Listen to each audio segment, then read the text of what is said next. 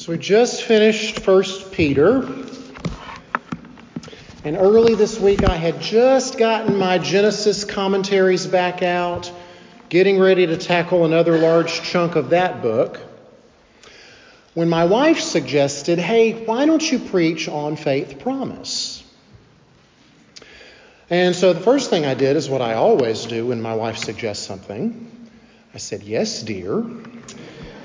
And then the second thing I did was I said, haven't I preached on faith promise before?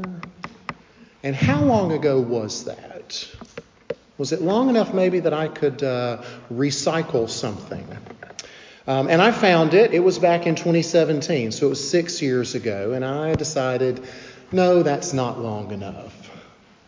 Now, that's silly, because you don't remember what I preached 6 years ago, because I don't remember what I preached 6 years ago, but a made-up self-imposed rule is a made-up self-imposed rule, and I'll live by it. But I got it out, and I looked at it. It was from 2 Corinthians 8, which is a good go-to passage about giving and about generosity.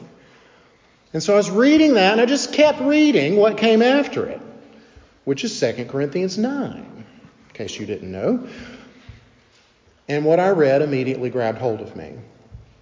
And several things just started jumping off the page. And I got excited about it, as I guess only a geek like me would get excited by things like that. But the Lord began to work immediately in my heart by what I was seeing there. And my prayer is that He'll do the same for you today as we look at this chapter, 2 Corinthians 9. It's 15 verses. I want to invite you to stand, if you're able, for the reading of God's Word.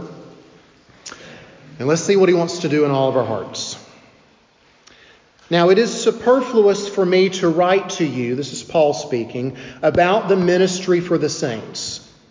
For I know your readiness, of which I boast about you to the people of Macedonia, saying that Achaia, which is just the region where the city of Corinth is located in, Achaia has been ready since last year, and your zeal has stirred up most of them. But I am sending the brothers so that our boasting about you may not prove empty in this matter, so that you may be ready as I said you would be. Otherwise, if some Macedonians come with me and find that you're not ready, we would be humiliated, to say nothing of you, for being so confident. So I thought it necessary to urge the brothers to go on ahead to you and arrange in advance for the gift you have promised, so that it may be ready as a willing gift, not as an exaction. The point is this: whoever sows sparingly will also reap sparingly, and whoever sows bountifully will also reap bountifully. Each one must give as he has decided in his heart, not reluctantly or under compulsion, for God loves a cheerful giver. And God is able to make all grace abound to you, so that having all sufficiency in all things at all times, you may abound in every good work. As it is written, He has distributed freely, He has given to the poor, His righteousness endures forever. He who supplies seed to the sower and bread for food will supply and multiply your seed for sowing and increase the harvest of your righteousness. You will be enriched in every way to be generous in every way, which through us will produce thanksgiving to God. For the ministry of this service is not only supplying the needs of the saints, but is also overflowing in many thanksgivings to God.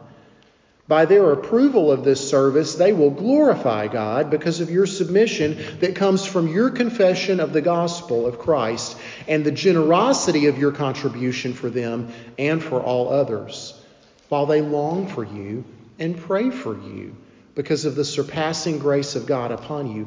Thanks be to God for His inexpressible gift. May God bless the preaching of His inspired, inerrant, infallible and authoritative word. Let's pray for the help that we need.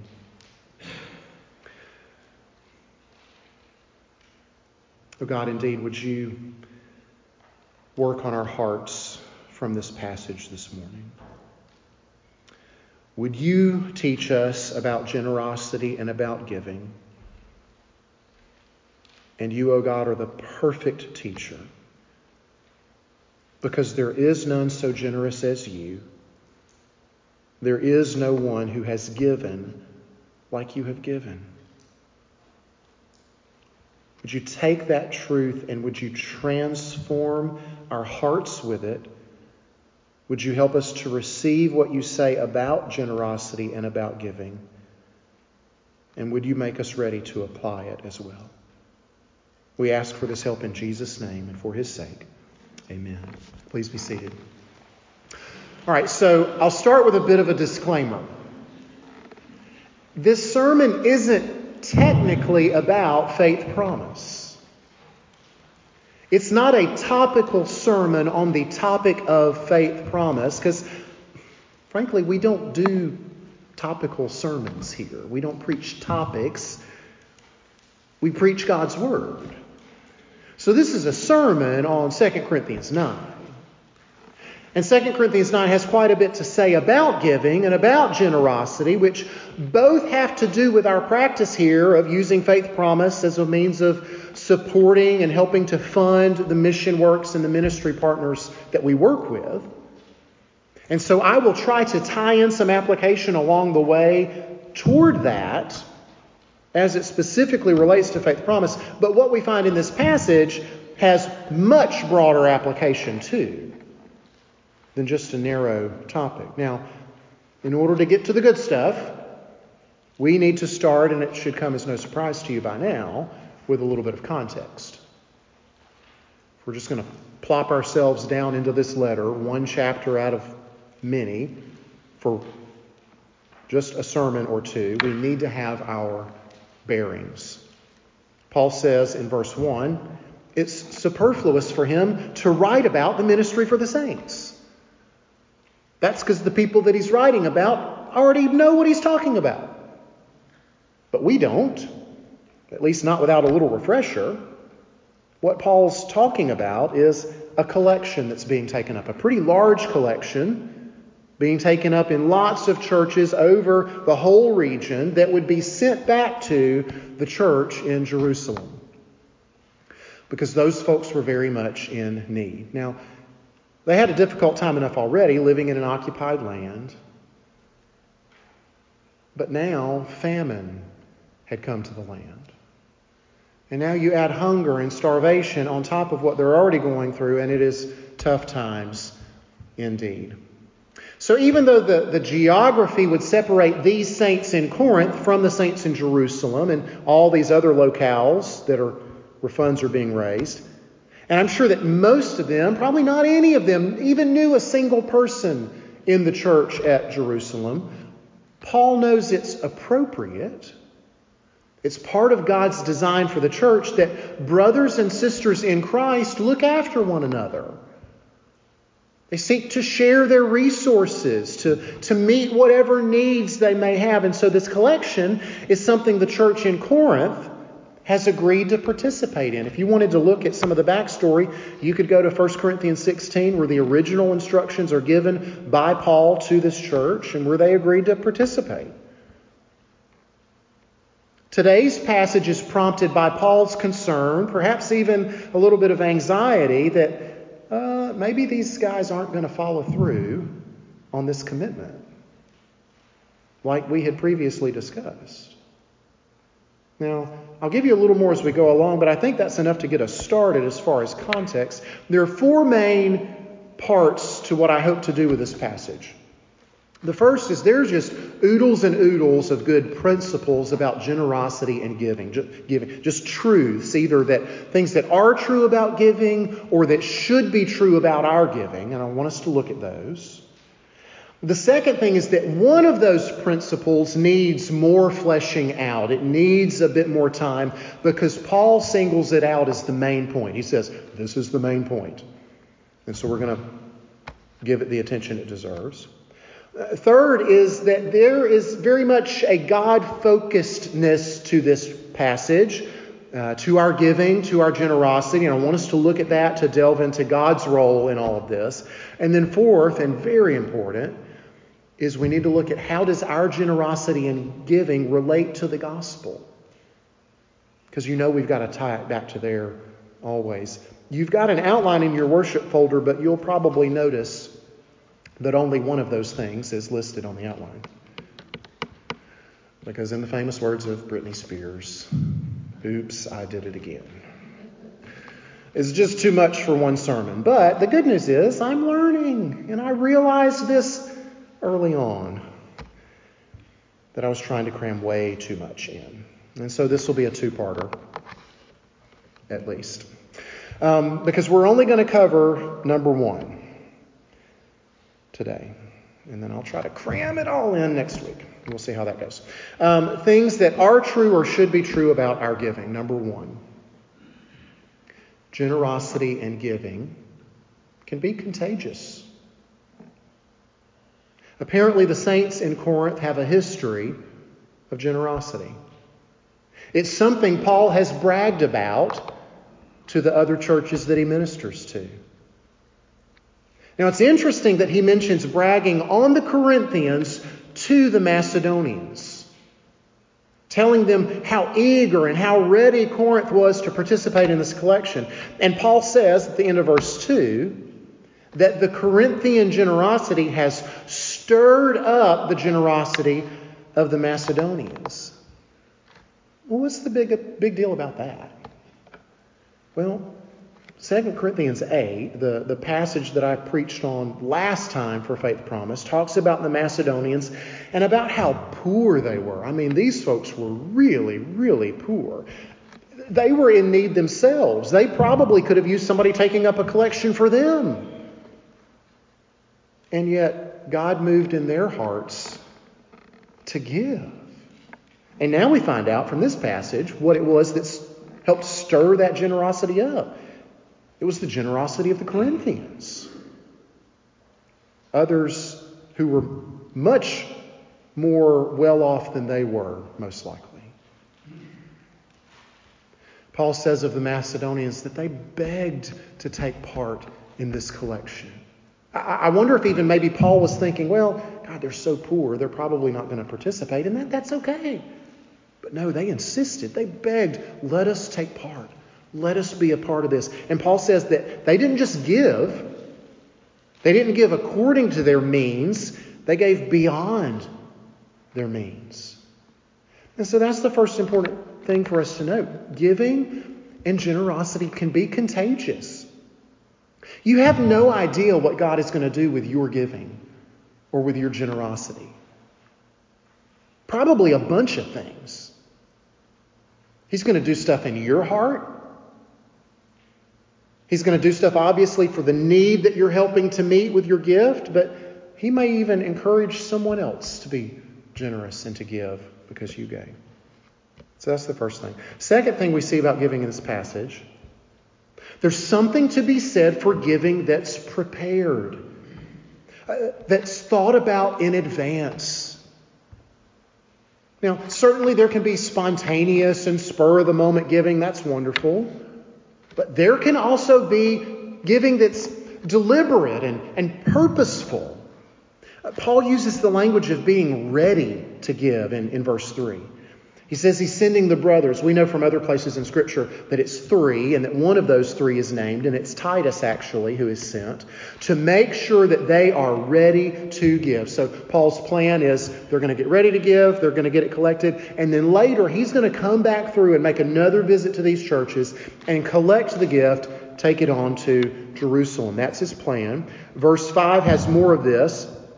He says, so I thought it necessary to urge the brothers to go on ahead to you and arrange in advance for the gift you have promised. So Paul has in view here giving that there's been some time and some thought put into it and presumably some prayer. Should I give?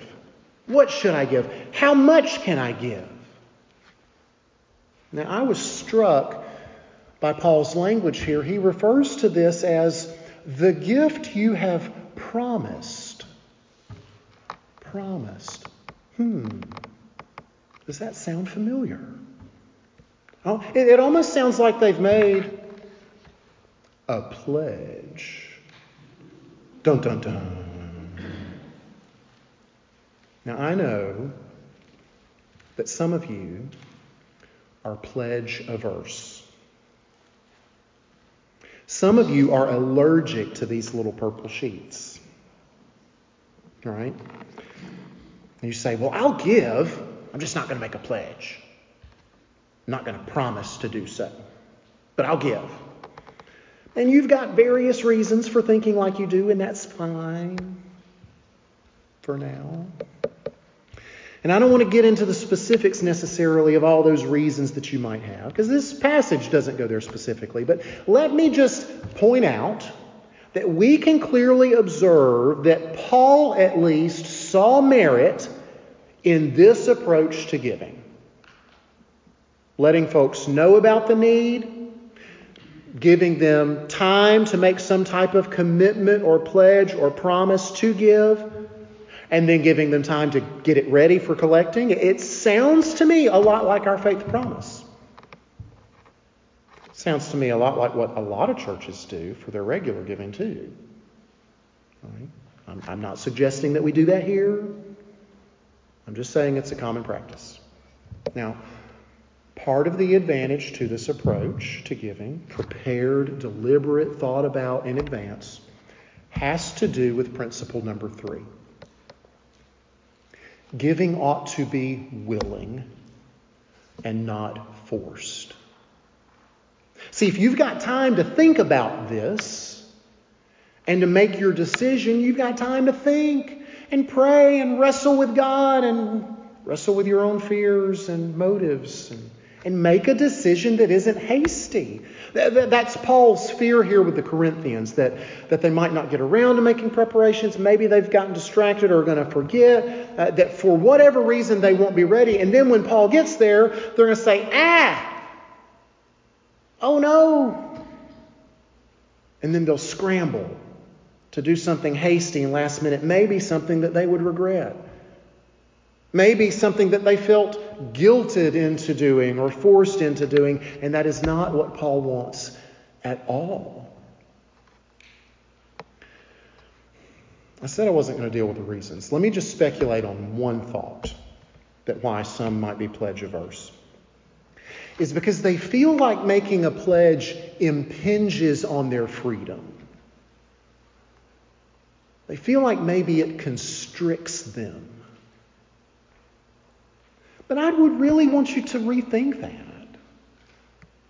Making a pledge a la faith promise gives you lots of time in advance to think it over. I think it really makes the decision much more free and not less. And God definitely wants our giving to be free, something that we want to do. End of verse 9, a willing gift, not an exaction, not a I have to do this. Right? We should not feel about our giving to the church, to Faith Promise, like we feel about April 15th every year. Right? That's not what we're going for. God desires that we desire. He loves it when that happens. It says so at the end of verse 7. God loves a cheerful giver. Now, does that phrase cause you to stop and think just a minute like it causes me to stop and think? My gospel radar goes off when I read things like that. I say, wait a minute.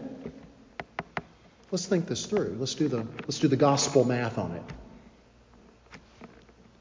Does God love me if I give cheerfully? Does God love me because I give cheerfully? We can strike both of those off the list of possibilities from the rest of Scripture. No, God loves us simply because He loves us. Nothing more, nothing less. His love for us is never merited or conditioned. If it were, He wouldn't love us. When we give cheerfully, Think of it as occasion for him to love you. Think of it, one of the commentaries that I read alluded to this, but then I went back and I couldn't find it to give them credit. But they talked about our cheerful giving as an opportunity for us to experience and to feel the love of God. The love of God that's already there.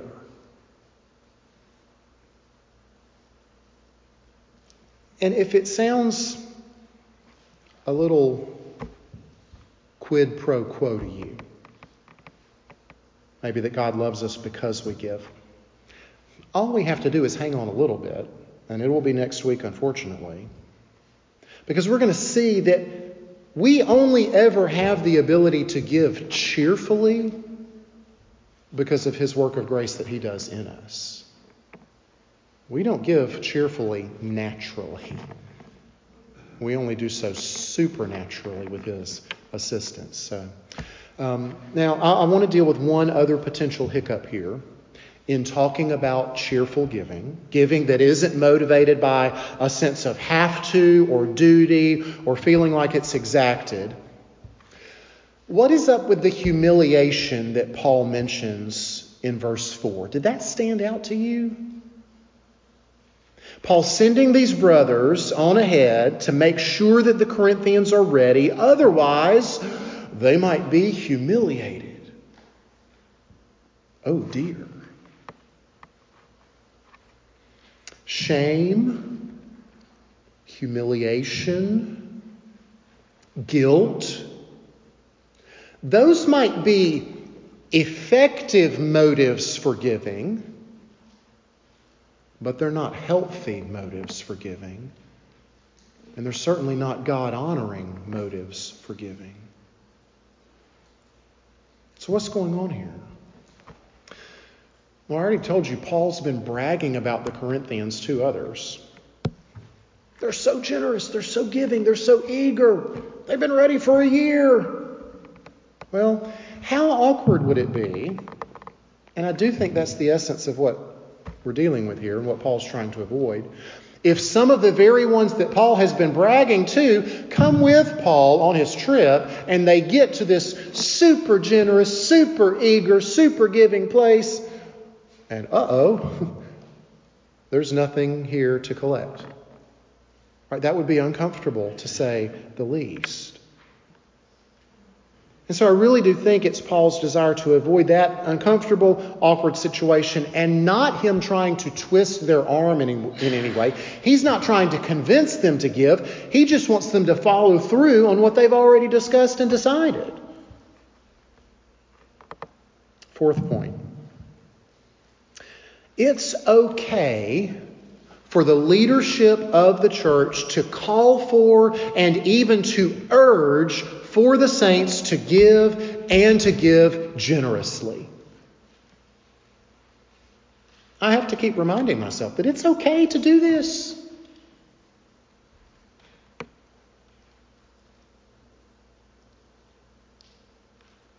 Paul is not taking a laissez-faire approach to giving here.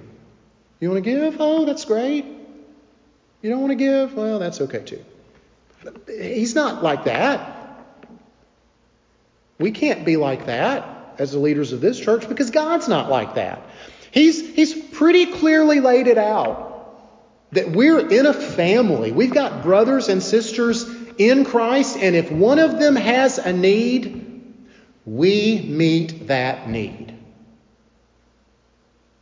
He's made it very clear that we're to send laborers into the harvest fields. So when we're aware of that need and we see that need and we have opportunity to meet that need, we meet that need. And so it's okay for your leaders, for me even, to call for giving, to urge generous giving, even among folks who are already giving generously. Now, I had to give this some thought, too. This is right on the heels of 2022. which was a good year of giving for our church. General fund and faith promise. And we give glory to God for that. So is this really necessary? Why are we even talking about giving and generosity? Because of course it's necessary. None of us has arrived. Was it a good year in giving? Yes. Did everybody participate in that? I don't know. I make it a point not to know. But I would imagine that no. I would not imagine that everyone gave, or that everyone gave as sacrificially as they could, or as generously as they could. You see, some folks are encouraged by the generosity of others, and that makes them want to give too. But some, unfortunately, see the generosity of others and say, oh, well, that's a pass for me because the church is doing okay. It's not necessary that I give. Well, it might not be necessary for the health of the budget for you to give, but let me tell you, brother and sister, it's necessary for the health of your heart to give. All of us, the generous and the not so generous, are still in process. We're all still growing. None of us has arrived. We could all use some reminding, some encouraging, some urging to give and to give generously. Now, I've got two more. And I debated on whether to put these in this section today or to put them in the God's role section, because he's definitely got a hand in this too. There's overlap. But I put them here. It's two more results of giving and generosity. The first one we see really backs up to verse 11, but 11, 12, and 13. This collection will, of course, help meet some physical needs, help put bread on the table for these hungry Christians in Jerusalem. But Paul knows that there's more going on too. It says, for the ministry of the service is not only supplying the needs of the saints, but it is also overflowing in many thanksgivings to God. By their approval of the service, they will glorify God. So here's part of the driving force behind all of this. Should we be concerned about the needs of those around us? Yes. Should we seek to alleviate those needs as we have opportunity? Yes. Is that our chief end? Nope.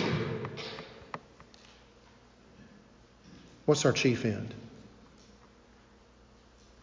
The glory of God.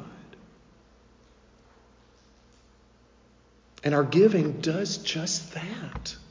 It brings him glory. It will lead to many thanksgivings, not to us, not, oh, Trinity Church, thank you. No, thanksgivings to God for what he's done through us.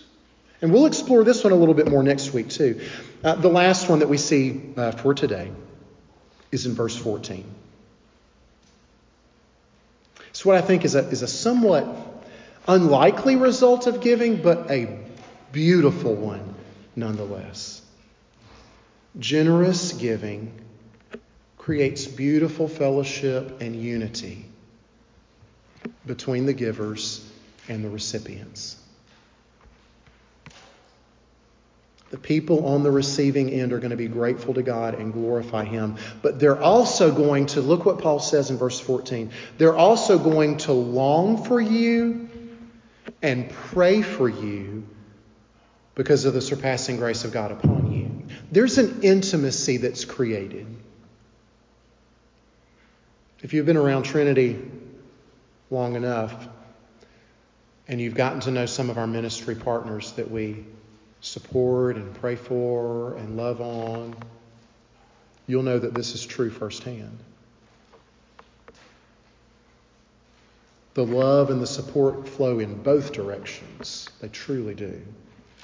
And it is beautiful, right? Those of you serving on the missions committee probably know this best. You have the most frequent exposure to it.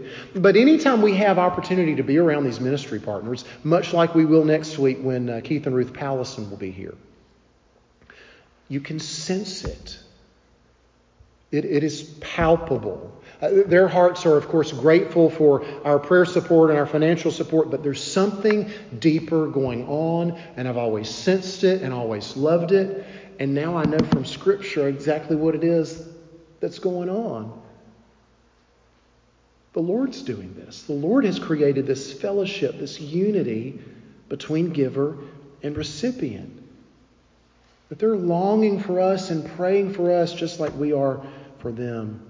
It's how God has designed our giving to work. Now, that's where we end for today. And so I like taking a bit more time. I can't imagine now it seems really stupid what I was trying to plan to cram into one sermon. But I like taking our time. I like splitting it up like this. What I don't like is that the fullest connection to the gospel in all of this will happen next week. But we can't be gospel-less today, right? There has to be something said about this inexpressible gift that Paul mentions in the last verse. And that gift, of course, is his Son. And so I'll borrow one verse from the previous chapter, from chapter 8, verse 9. This Son, this inexpressible gift is his Son who was rich, yet for our sakes became poor, taking on our flesh, taking on the guilt of our sin and rebellion, suffering the wrath of God because of them. He who was rich became poor for our sakes, so that we, through his poverty, might become rich. It's trusting that gift, it's trusting the giving of that that makes the difference between life and death. And we're going to sing about it much more beautifully in this final song in just a minute. Oh, Father, would you take this passage and part one of this message, and would you use it in all of our hearts? Would you take these things that your word says are true about giving and that should be true about our giving, and would you make it so? Would you make it so, fueled by the wonder of your giving and your generosity to us in your inexpressible gift of your Son, our Lord Jesus, in whose name we pray.